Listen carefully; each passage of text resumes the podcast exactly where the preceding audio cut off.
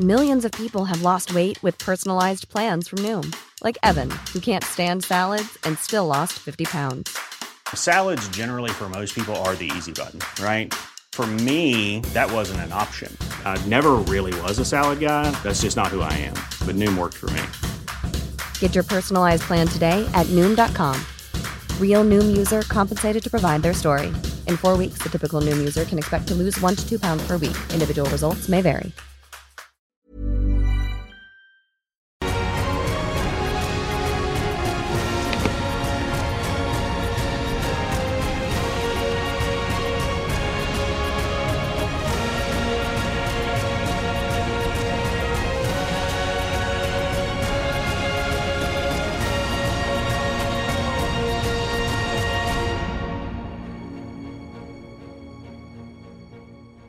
Hello and welcome along to the VMTV Rugby Pod. As ever, good man to the right of me, Alan Quinlan, joins me.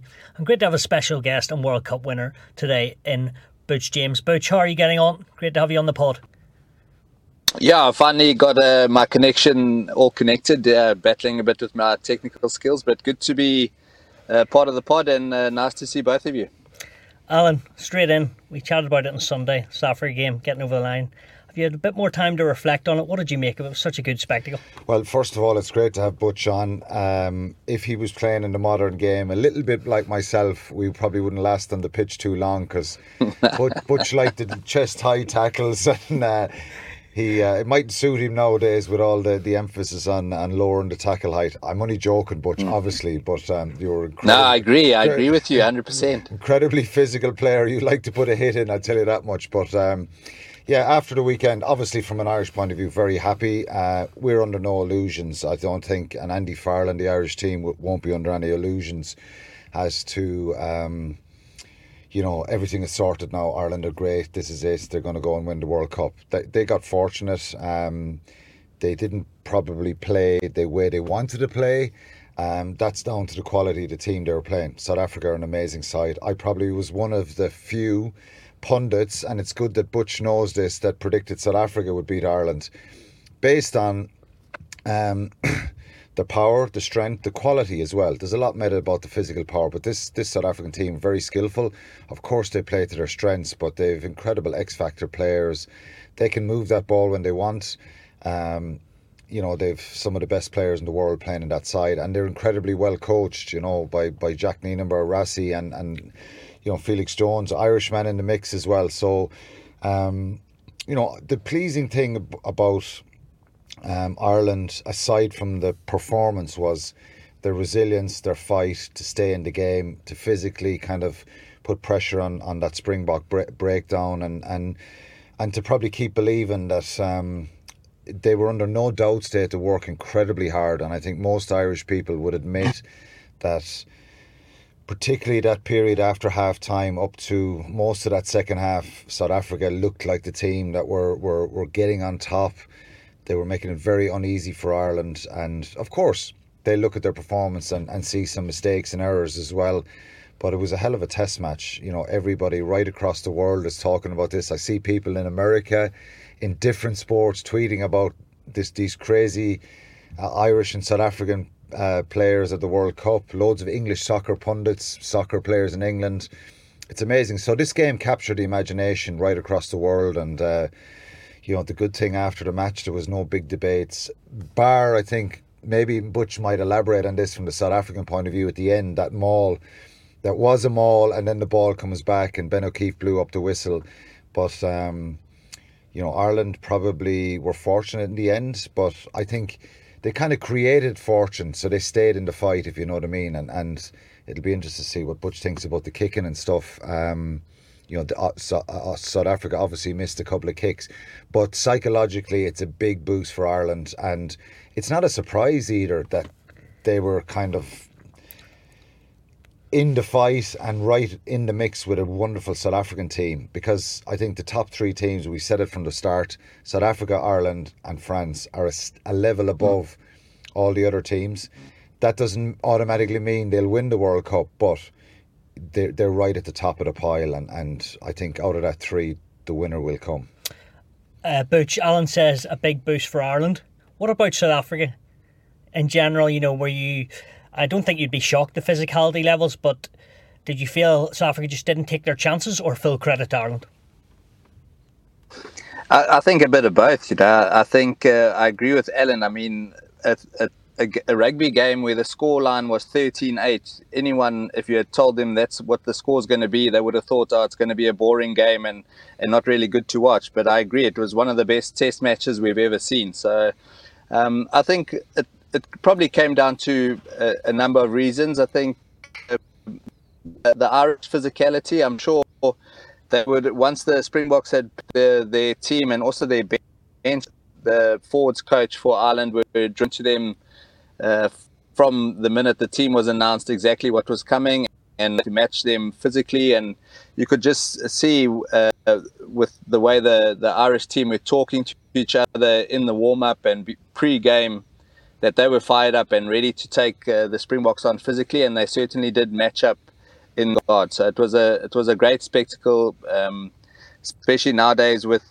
we now we were talking earlier about just about the game how it's changing and they're taking away from the collision quite a bit. But on on Sunday we certainly did see a lot of good big collisions, which is always great uh, for a rugby fan to watch. So um, yeah, I, I thought. Um, it was an interesting game. You know, the the Irish obviously uh, kicking for touch instead of taking their points with a, a, goal kicker like Johnny Sexton doesn't miss too many.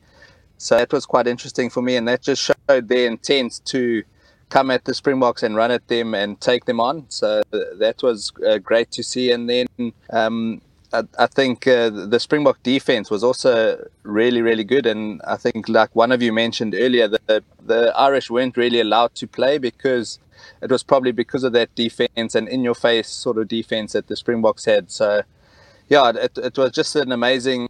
I, I did feel that the, the Springboks didn't take their chances. They did have quite a number, and especially with the boot, um, missing a few kicks, which uh, probably cost them in the end. But all in all, I was I was happy with their performance. I thought the Springboks played really nicely and, and really well, and it it it didn't really make me think, sure, we, we, we're out of the World Cup and not going to be there in the semis or anything like that. It actually gave me a bit more confidence.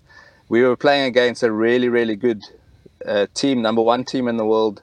And yeah, I, I, think this Ireland team is really, really special. So the performance that the Springboks put in actually gave me confidence that we will be there come semi-finals and playoff time. And I really, really do believe that uh, that will be the final, Ireland, South Africa very gracious in defeat there, Alan, isn't he? But full credit to Ireland, he's saying. But, you know, he believes it'll be the final. I asked you on Sunday how the game will differ. How, if it was the final, how, how do you think it will change? Not a lot from the intensity point of view because, um, you know, we know South Africa, that's in their DNA to be really physical. Um, you know, if I was playing in that South Africa pack, I wouldn't want to be, you know, moving away from using the, the scrum dominance that they have against most teams, um, the line out dominance in the maul, um, the physicality of actually running at people around the side of breakdowns. Um, obviously, you want to play good territory and play in the right areas as well. And, and, and for any forward, you want your 10, your 9 and 10 putting you on the other end of the field, the attacking zone. But um, I don't think it'll differ usually. I think both sides and I agree with Butch. I think um, South Africa, again, you know, they won't walk away from this game thinking, God, we're in turmoil here. We've got to change everything. We've got to bring in a raft of new players. No, that's not the case. This game could have went either way. If South Africa had kicked some of the penalties that they had, maybe Ireland would have went up the field and got a score, would have reacted. So who knows? I think they're, you know, Ireland have earned the respect of world rugby.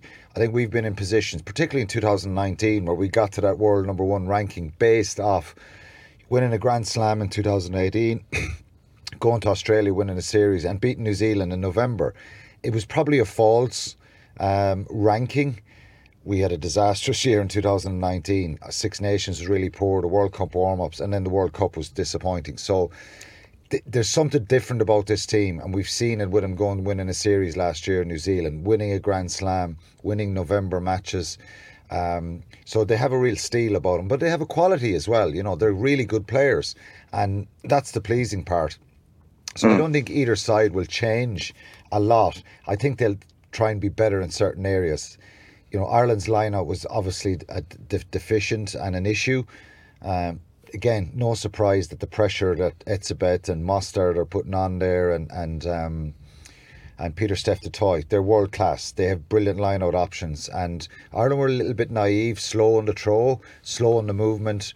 And if you're any bit hesitant against a Springbok pack, they're gonna they're gonna steal ball.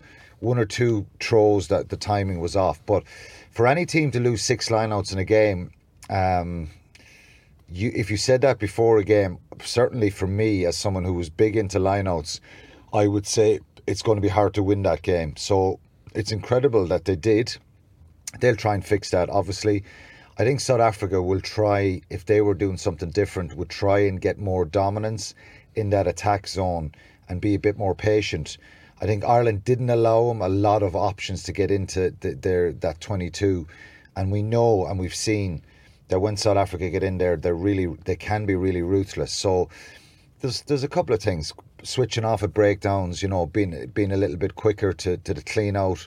Ireland won nine turnovers in the game. It's a big number, and it's it's it's unlikely that will happen again if they did meet. But look, it's hypothetical. I think, like I said, France, Ireland, and South Africa are are, are a level above. That doesn't mean on their day that a New Zealand or a, a, an England or an Argentina or even a Fiji could could trouble one of these teams. But on paper, they're the strongest teams. If they met in the final again, well, I know the French people wouldn't like it, um, but it would be incredible. but there's there, there's a lot of steps to go before then. You know, Ireland have got to play Scotland next week. You take your yeah. eye off the ball there, and they're dangerous. And then obviously New Zealand on their day, and Butch will know this. You played against them many times. Even though it's not the same New Zealand as old, on their day, and they showed that in the Rugby Championship, particularly in that first 20 minutes at that game in Mount Smart in July. Yeah. They can they can get it right. They have some serious players, but they're not the same. So who knows? Rugby is about, you know, on the day and and um, it would be incredible if that had happened. But I can guarantee you that Rassie Erasmus or Andy Farrell don't want to hear any mention of finals or meeting up again. They've they've work in hand between now and then. Well, we did, both just brought it up, so that's a good idea. About if we look at the ten jersey for uh, South Africa, Manie Libbok and then Andre Pollard. As a former 10, best place to talk about it. Obviously, Libbok missed a few kicks, but he'll put that probably past him and get on with it. But which way would you go if you were the South African coaching setup? Which way would you go for Tonga at the weekend? Yeah, I, I, think for the for the weekend against Tonga, they will probably go with Andre at ten and, and give him a run. He hasn't played much rugby, so to have him over there even if he is over there as a reserve, you need to be giving him some game time and, and letting him have a run around. So I'm sure they'll go with him on the weekend. I feel really sorry for Manie. Obviously, he has got the responsibility of the goal kicking, but besides the goal kicking, I think he's been outstanding uh, in a Springbok jersey. Um, you know, I think since uh, Rassie took over and then under Jacques Nienaber, I think our attack with ball in hands probably been the best it's ever been under those two coaches. So and I, I would put that down to to the way Manie's been playing. So I really do feel sorry for the guy because he's added so much value to the Springbok uh, squad. Uh, he's got his line kicking for me is exceptional, uh, especially from a penalty and kicking it into the five yard line, which gives those forwards that chance to only uh, maul it five meters to score the try. You know, so for me, I, I really feel for the guy. I hope he can. Um, sort his kicking out and and uh, maybe fix or find something that he's just been missing so that uh, he doesn't miss too many because unfortunately when it uh, does come down to a final it might just be that one or or those two kicks that uh, don't go over that will cost you so um, it's a tough it's a tough call for the the coaches. I think, um, like I said, they will play Andre this weekend and see how he goes. Uh, even if he doesn't start, I'm sure they'll try get him as close to 40 minutes as they can, and then um, yeah, then uh, then they've got a, a, bit of a headache. But um, yeah, I think obviously in the in South African public, everyone's talking about the kicking and the the missed kicks, so they all want Andre to start and because they're feeling that if he's on the field, he's not going to miss a kick, but he's also human. He's also been out of the game for a while, so we haven't seen how he's kicking at the moment. So um, yeah, it will be interesting to see how that uh, d- debate goes and and which uh, one the coaches go for. And I suppose his biggest strength, um, Butch, is he's been there and done that, Andre. But as you say, he hasn't played a lot of games recently. Yeah, I, I, definitely. He's got the experience. I mean, he won a under twenty championship with South Africa when he was still at school, um, and I, I, felt that from then on, even that experience when he was only eighteen years old, really did give him that experience that uh, every number ten probably needs. And um, we saw that at the uh, 2019 World Cup. He was very cool, calm, and and um, slotted his penalties when he needed to. So he definitely does have a cool head on his shoulders, so that will be invaluable. And I think defensively, nothing against Manie's defense. I, I think uh, he's pretty solid on defense, but defensively, Andre's maybe a, a, little bit more solid. I think when you got the likes of a Bundee Aki, we saw him make a brilliant break from just outside his 22. When you got big guys like that running at you, maybe you would rather have Andre there. I'm not too sure. I think. Um, Manie probably uses his speed to close the, the space out and, and make a softer tackle than um, letting the guy get uh, a bit of momentum and, and running at you. So, yeah, a lot for the, the selectors and the, the coaches to consider. But, um, yeah, I, th- I think it's a nice headache to have a former 10 talking about physicality levels. Yeah, Butch, did you ever find yourself in that position where you miss kicks in, in a big game? And, and if so, maybe you didn't. If so, how, how would you how would you deal with it now if you're Manie Libbok? Lots of people talking about him. He's kind of central yeah. attention. I see a lot of people saying, give him a break. You know, Siya Kolisi came out, you know, last week or a couple of weeks ago, backing him up as well that it's a team game. Yeah. How, how would you deal with it?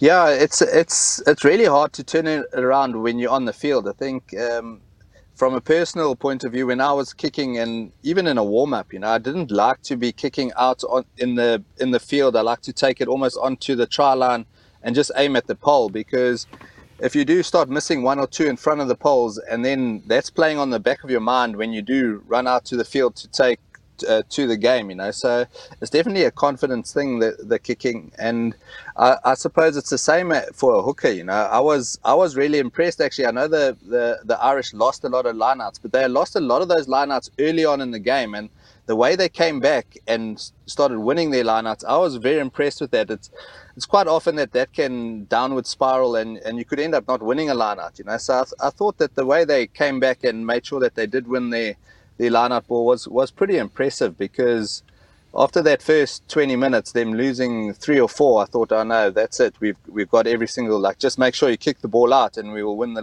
ball back, you know. But they they did they they came back nicely there, and uh, you got to give them a lot of credit for for that as well because I I do feel like a, a hooker and a uh, the the goal kicker is pretty similar. When you lose that confidence, it's pretty hard to get it back. But your last one on the kicking, when you were playing, you had Frans Steyn and Percy Montgomery as well to share, all I suppose, the load of the kicks. Did you feel that more as a pressure thing, or was it actually quite good if you missed one, someone else would take one or not? Yeah, I, I must say, I, I think um, as a fly-half, I always liked the responsibility that a fly-half had, and, and I suppose goal kicking was a part of that. But to take the the, the restarts um, or the the line kicks or the the the 22 dropouts. You know, for me, I enjoyed doing that because I felt it was my job. And if someone took that away from me, I felt that I wasn't um, sort of everything that I could for the team. But I must admit, when you've got a kicker and in 2007 he didn't miss too many it was great to know that Monty was kicking for goal. But if you asked anyone how they thought Manie played, everyone's going to say that he was poor, and that was because he had missed those kicks. You know, so it is. It's a lot of pressure.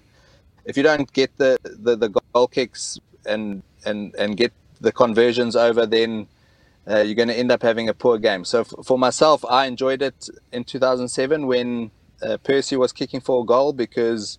Um, I knew that he was kicking better than me and was better for the team but I was still taking the the the restarts, kicking for for the line and so on, and so I still had my place in the team. I wasn't just there to pass the ball, sort of thing. So um, it definitely took a bit of pressure off, but I knew it was for the better of the team. Alan, what do you make of the light system, Rassie and Jack, Nine and Bar? Um, not a lot, really, because I, I don't. I suppose again, um, I, I, I would think that you know, obviously for top class international players that they can make their decisions down on the field, and and. But look, it's the way Rassie wants to do it, and Jacques Nienaber want to do it. They want to, uh, you know, make those decisions. I thought the two long range kicks from Faf de Klerk, certainly the second one, probably should be pumped down into the corner and go and try and build some pressure on Ireland. But there's a debate about it. I don't really. I, I find Rassie really intriguing. Um, in everything he does. So I kind of like that it's something different. Uh, some people are saying to me, well, these players should be able to make their own decisions. Probably, probably. Um, and I played with Ron O'Gara for so many years, whereas we got a penalty in any sort of range, even if it was kind of an unlikely kick. It's his call. If he wants to go for it, he goes for it. Okay, there's other matches there where you have a good score and you you you you feel straight away it's gone into the corner. We're seeing out the game here, whatever. But, you know, I think they should be able to make their decisions. And maybe if Pollard is under, it's different because he's he's probably taking control a little bit there. But I find it entertaining, so I'm not going to criticise it. But there is an element of that. But the clip is Felix holds it up. Rassie's actually speaking, and Nienaber's having a drink. Yeah, well, he's probably what we probably didn't see is Jacques was probably telling Felix, stick up your cone there. Rassie's so he's probably, the orchestrator in town. Rassie's probably screaming uh, information to one of the other messengers going on to the forwards or to fullback or to somebody else to do something. So it's intriguing and it's entertaining. And I just, I just, I, I, I know some people criticise Rassie a lot about the, the after the lines when he had that big rant uh, about Nic Berry probably crossed the line for sure, but there's always something interesting there, and, and, and I like that. But um, he's a shrewd coach as well. You know, I remember when Rassie came to Munster first, I rang Wian du Preez, who played under him at the Cheetahs, and Wian played with me in Munster for a few years. And like, he always, Rassie was always thinking out of the box, even back in those early days with the Cheetahs, and that light system was was was uh, happening at the stadium in Bloemfontein. I'm sure Butch was there a few times seeing yeah. those lights. So I, I I like it, but I do think yes, top class international players should have a feel of the game on the pitch and be able to make those decisions. Captain and leadership group, um, sometimes I think they should be able to make those decisions themselves. Millions of people have lost weight with personalized plans from Noom, like Evan, who can't stand salads and still lost 50 pounds. Salads, generally, for most people, are the easy button, right? For me, that wasn't an option. I never really was a salad guy. That's just not who I am. But Noom worked for me. Get your personalized plan today at Noom.com. Real Noom user compensated to provide their story. In four weeks, the typical Noom user can expect to lose one to two pounds per week. Individual results may vary. Butch, your dealings with Rassie and Jacques, if you have any, or just in general, what do you make of the whole trio there? With Felix Jones, of course. No, but look, I agree with with everything Alan said. You know, I think they really are. They uh, Rassie's by far the cleverest rugby coach I've uh, been able to deal with. I think uh, I was fortunate to actually play my first te- test match with Rassie, so I played a little bit with the Springboks uh, with him. Um, in those days, he was quite a joker and um, and not as serious as he is now as a coach. So it, it's good memories. And he was also actually one of my heroes growing up. You know, I loved him the way he played as a flank. He was biggest guy, but really did get stuck in and, and also had a bit of skill. So um, I really enjoyed the way he played, and, and I love the way he coaches and, and thinks out of the box and and really does try to come up with new things. I think um, back in the day with the cheetahs with the lights, he actually used to the the players on the field there would make no calls. He he I think it was halfway through the season they had made one or two poor uh, decisions as a uh, as a team, and he said, "I'm taking the, that away from you, and I'll make the calls for you." So, I agree a bit with Alan. No, I think um, you've got to feel it on the field as well. Sometimes, as players, especially as a pack of forwards, you might feel after a, a huge scrum that you've got the upper hand, you get the penalty, and then you you want to go for the line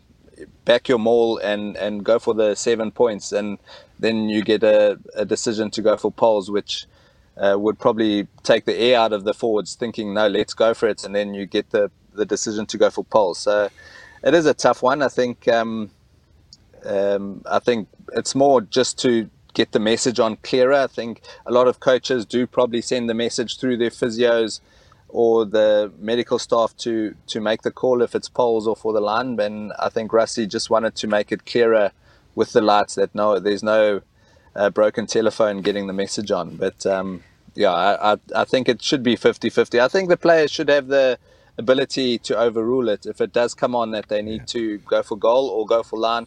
They should be able to overrule it.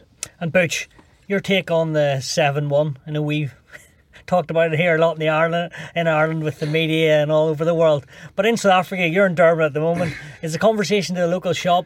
Or oh, what about the seven one here? And, or are we, are we making and, too much out of and it? And Matt Williams is, is famous now in South Africa for last week's pod where he he uh, went to town on the seven one. He's and very much entitled to his opinion. Obviously, uh, we respect everyone's yeah. opinions, and I was uh, there was a big reaction online, particularly from South African fans and journalists. Rassie about, himself. About, uh, yeah, about Rassie tweeted Matt as well. Me tweeted the pod um, about Matt disagreeing. But what what was the reaction like in South Africa? Yeah, I, I think uh, it was a, a, little bit talked about. Um, but uh, to be honest, I, I thought when we played against New Zealand just before the World Cup in at Twickenham, and that was the first time they went for the seven-one. I thought it was more of a forced he was forced to do it. I think um, one of the, I think it was Willie le Roux or one of the backline players that were on the bench pulled out through injury, and I, I just felt that he didn't want to risk a Cheslin Kolbe or one of the, his other players in that game, so he just went for the seven-one, and it seemed to have worked then. And and then again, I think against Ireland, I think um, the reason he he he put his team out so quickly and also put the seven was was maybe just to play a bit of mind games with with Ireland and just to show Ireland exactly how they were wanting to play. I mean, most most teams do know how South Africa normally want to play anyway.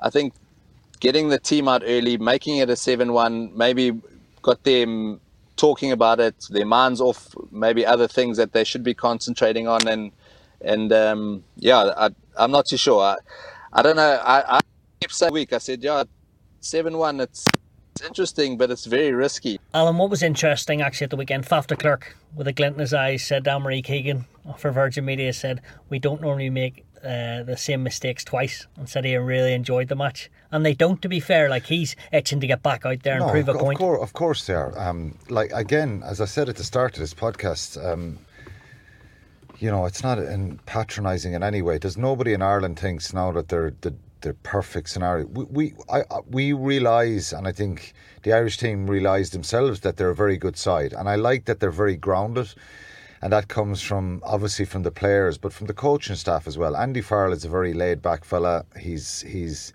quite comfortable um, in obviously what he's built uh, with this team, the mental strength um, the resilience that they have, but also realizing that you know you can lose you can lose sporting events, you can do everything right.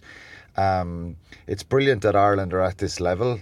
Um, again, it guarantees nothing, uh, but you know when I played with Munster for a long time when we were when we were uh, in a dominant era.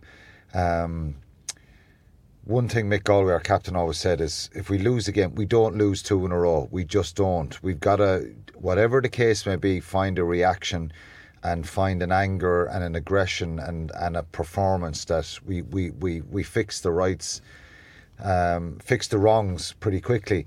There's no guarantee with that, but you can imagine South Africa if they did play Ireland again. Yes, um, I still think there would be very little in it.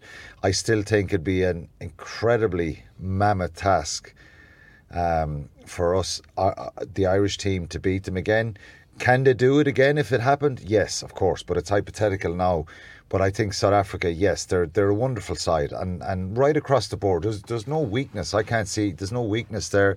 I think the only thing you could say was the kicking the other night. If Pollard was back in there, like Damian de Allende, we watched him in Munster for a couple of years, and a team that was probably struggling. He's he's phenomenal. Um, you know, Lukhanyo, yeah. Um, at 13, probably would he go back into the side? Yes, um, even though Jesse Kriel has done very well. Malcolm Marx obviously is a loss to them as well. So they're down a couple of, you know, really top world class players, but they've so much strength and depth that it doesn't seem to affect them that much.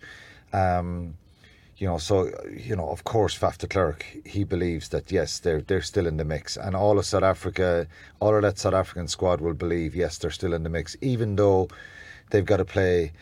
You know, it's likely that they'll be playing France in a quarter final. They'll fancy their chances there, and and you could not bet against this team actually lifting the World Cup again because they're they're that good. Butch, just bringing you in there. Alan's talked about maybe South Africa not fearing Ireland, but no, they'll be up against it. New Zealand and then France. Are they the three which stand out to you? Is there anyone else South Africa you think maybe might struggle against, or just those three? Um, to be honest, I I wouldn't like to be playing against Fiji at the moment. I think uh, the Fijians are just going to get better and better as the tournament goes on. So for me, it's the Fijians that I would worry about the most. Um, but in saying that, I think, um, yeah, I think from now on in, I think against Tonga this weekend, um, well, they also, I, I, think Ireland will probably have the same the same um, thing to think about is that they've got to get up for it. You know, they they can't just think, okay, well, we had a huge game against Ireland, and now we're going to have an easier game. So we can take it easy, but uh, I think they've got to arrive and make sure that they prepare as well as they did against any other team. And a final one to you, Butch, before we let you go. You've been very good with your time. This South Africa team, do you think they'll go on and win it? I know there's so many ifs and buts, but uh, do you think they're better than the 2019 team? Or uh, do you think actually the other teams around them are better? Or which way do you see it going? I, I think the South African team is better than 2019, but in saying that, I think the teams around uh, are also better. So uh, I still believe the chances of Springboks winning it again are, are good.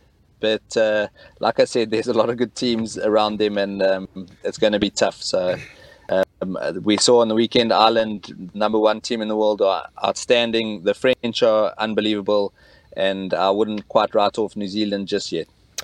Alan, do you want to finish there yeah, with Butch and the Snakes? Just, I think there's a, from what I can see there in the picture, there's a green mamba hanging out of a tree there behind you. So just don't get out of the yeah. car yet.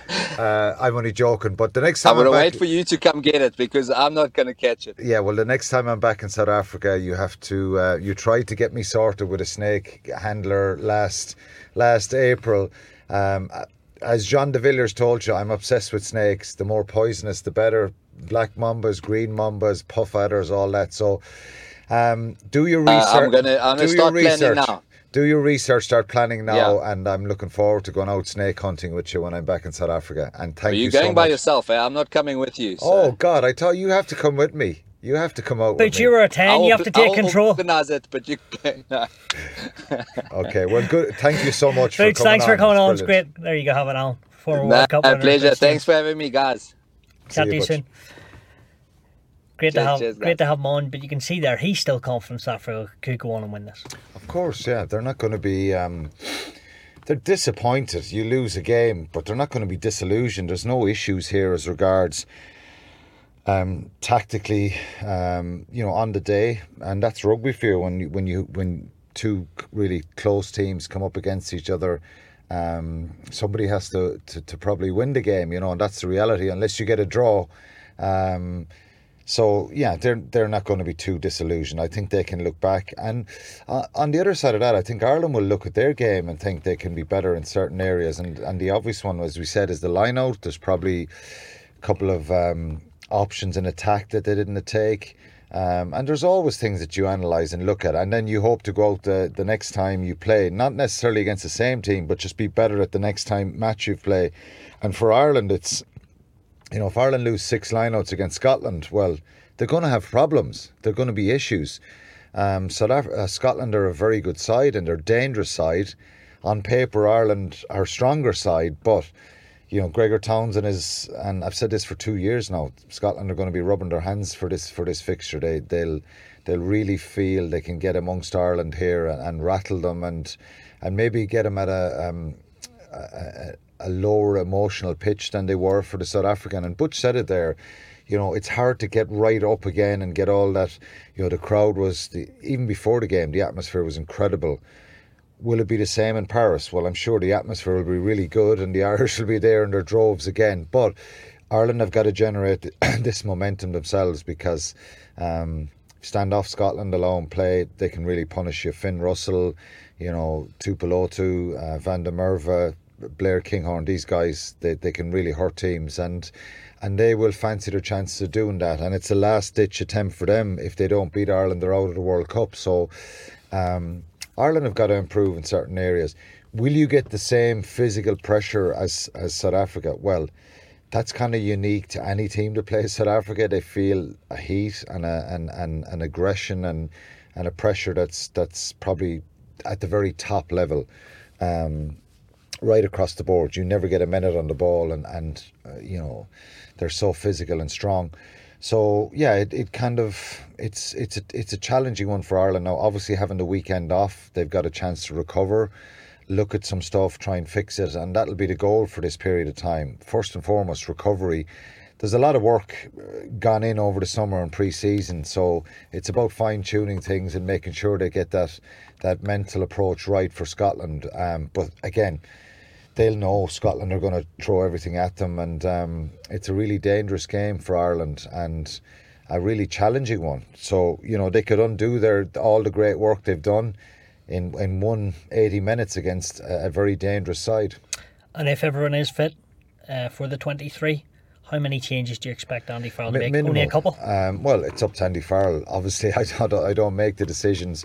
Um, he may rotate a few positions, but like for me, and I, have said this probably, I think I said it last week. I, you know, luckily enough, Ireland have a, had a good run on the, on the injury front so far, but you, you, the week off is this week. They're all getting a break, so why would you give players another week off? Is that looking too far ahead and saying, "Oh God, we've a quarter final to play"?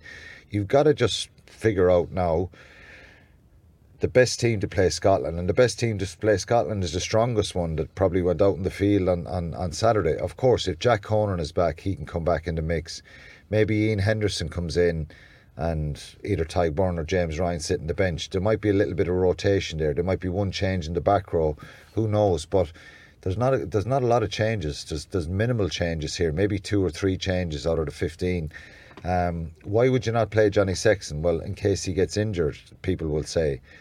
But there's no point in not playing Johnny Sexton and Scotland beating you then, and there is no match the following week. So they've got to focus on and, and on Sexton wants to play. Of course, and all these. This is the start of their season. You know, people forget that.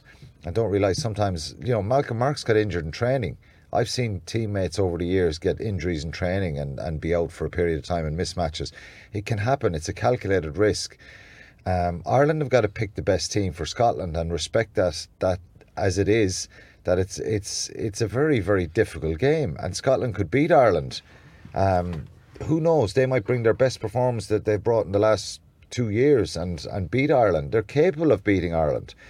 Um, they have to bring a brilliant performance to do it. I think we'll acknowledge that, and Gregor Townsend will know that. But you pick the best team for, for Scotland, and whoever is available and fit, if they progress, then well, you pick from that for the following week. I I'm, I don't buy into the scenario of, you know, a lot of people are saying about Antoine Dupont, they should have been taken off at half time and all that stuff. Of course, he the plan was to take him off in 50, 55 minutes. Fabien Galthié said that, but this is just sometimes that bit of luck is against you. Um, if Ireland are playing Romania next week, that's a different story. Yes, you make multiple changes and because of the level of opposition, but you can't do that against Scotland. So you make seven or eight changes here in the team and Scotland cause you massive problems and beat you. Well, it's over. The show is over. No way for me. I think you picked the strongest possible team. Well, we'll see. Obviously, that is a while away yet. If we bring it closer to recent times, we must touch on Australia. That performance against Wales out of the World Cups, 40 points conceded.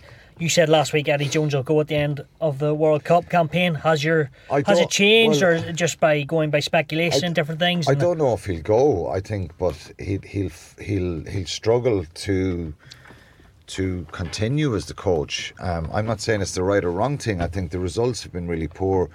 In his defence, he's picked a lot of young players, so that's a strong argument to well, say. How's that in his defence though? If he had guys at home that could do a good job as well, yeah, of sense. course. But but but he backed players who were young, and a lot of the critics seem to be that he backed guys who haven't a lot of top level rugby played, even at Super Rugby level. Um, so he thought they could do a job for him here. He was excited, and and he left left some very experienced players out of the squad. Um, will he go? I don't know. I, I I think it'll be hard for him to keep his job because I think there's obviously um, this is the first time ever that Australia haven't uh, made the knockout stages, and there's it's just everything they did on Sunday night, particularly in that second half.